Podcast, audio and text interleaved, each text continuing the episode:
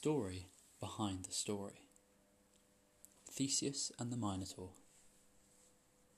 Around 4,000 years ago, a rich and vibrant people that we now call the Minoans lived on Crete.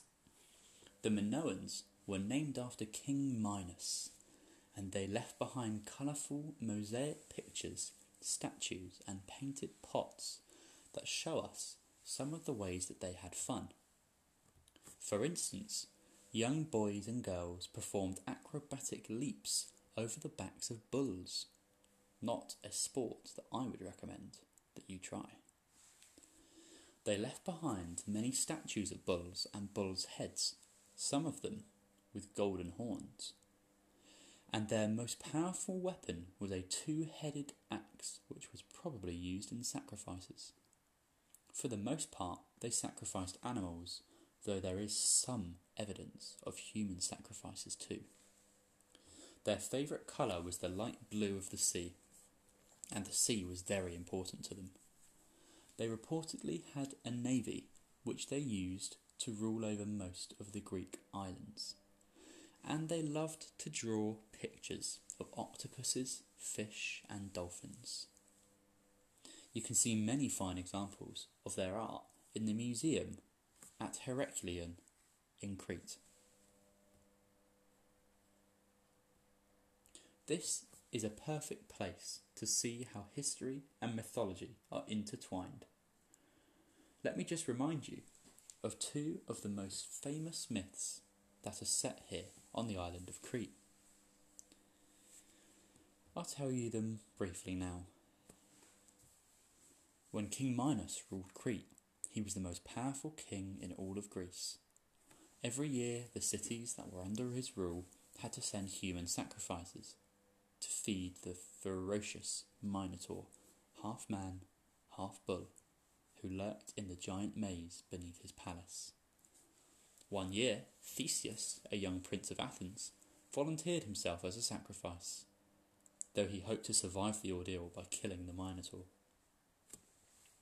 When he arrived in the palace of King Minos, which we now believe to be Knossos, he worked his way into the affections of Minos's daughter, Princess Ariadne. Ariadne made up her mind to help Theseus. She warned him that if he ventured too far into the dark labyrinth, he would never find his way out, unless he did as she advised. She gave him a ball of golden thread and told him to unwind it as he advanced deeper into the maze. Theseus followed her instructions. He crept through the darkness, unwinding the thread as he went, and successfully killed the beast. He then retraced his steps through the gloom, following the thread, and escaped into the daylight. Now, the second story is about Daedalus. Remember the brilliant architect who built the palace and the labyrinth for King Minos. Well, when his work was complete, Minos refused to let him leave Crete. Daedalus decided to escape. He built wings made out of wax for himself and for his son, Icarus. Father and son took off from the roof of the palace and soared above the sparkling sea. But Icarus grew too confident and he flew too close to the sun. His wings melted in the heat, and the boy went tumbling down into the waves and drowned. It's a very Greek story, a warning to do everything in moderation and not to get above yourself. Literally. So, those are two legends of Crete.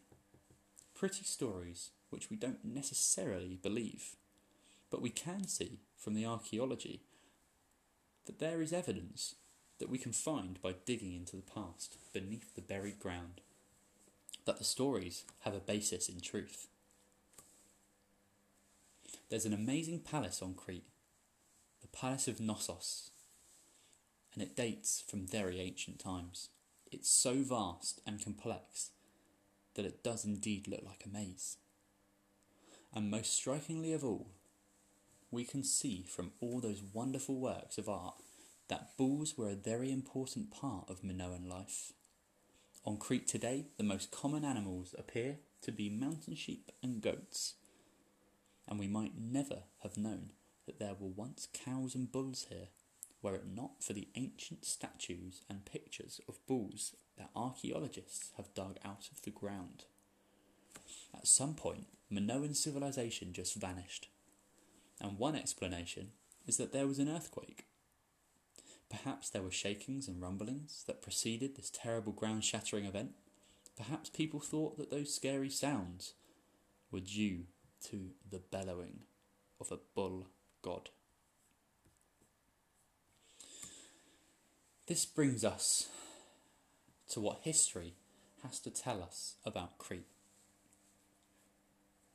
Daedalus fled, perhaps flew, all the way to the island of Sicily, which is now in Italy. King Minos was so distraught when his architect escaped that he followed him all the way there. While the king was in Sicily, he died, or maybe was killed in some way. The Cretians wanted revenge. They gathered all their young men into an army and sailed to Sicily, but the army failed to defeat the Sicilians, and they never returned home, leaving Crete short of men. Later on, the Cretans had another foreign adventure when they sent their men to join the other Greeks in the Trojan War.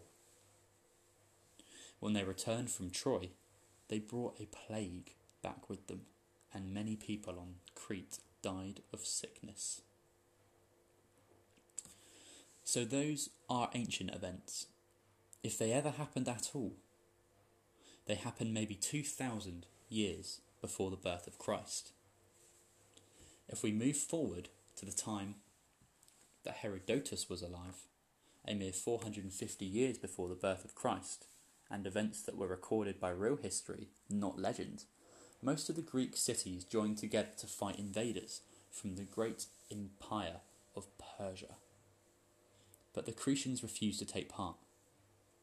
According to Herodotus, they remembered those ancient stories of past expeditions when they sent armies abroad, and no good came of it for Crete.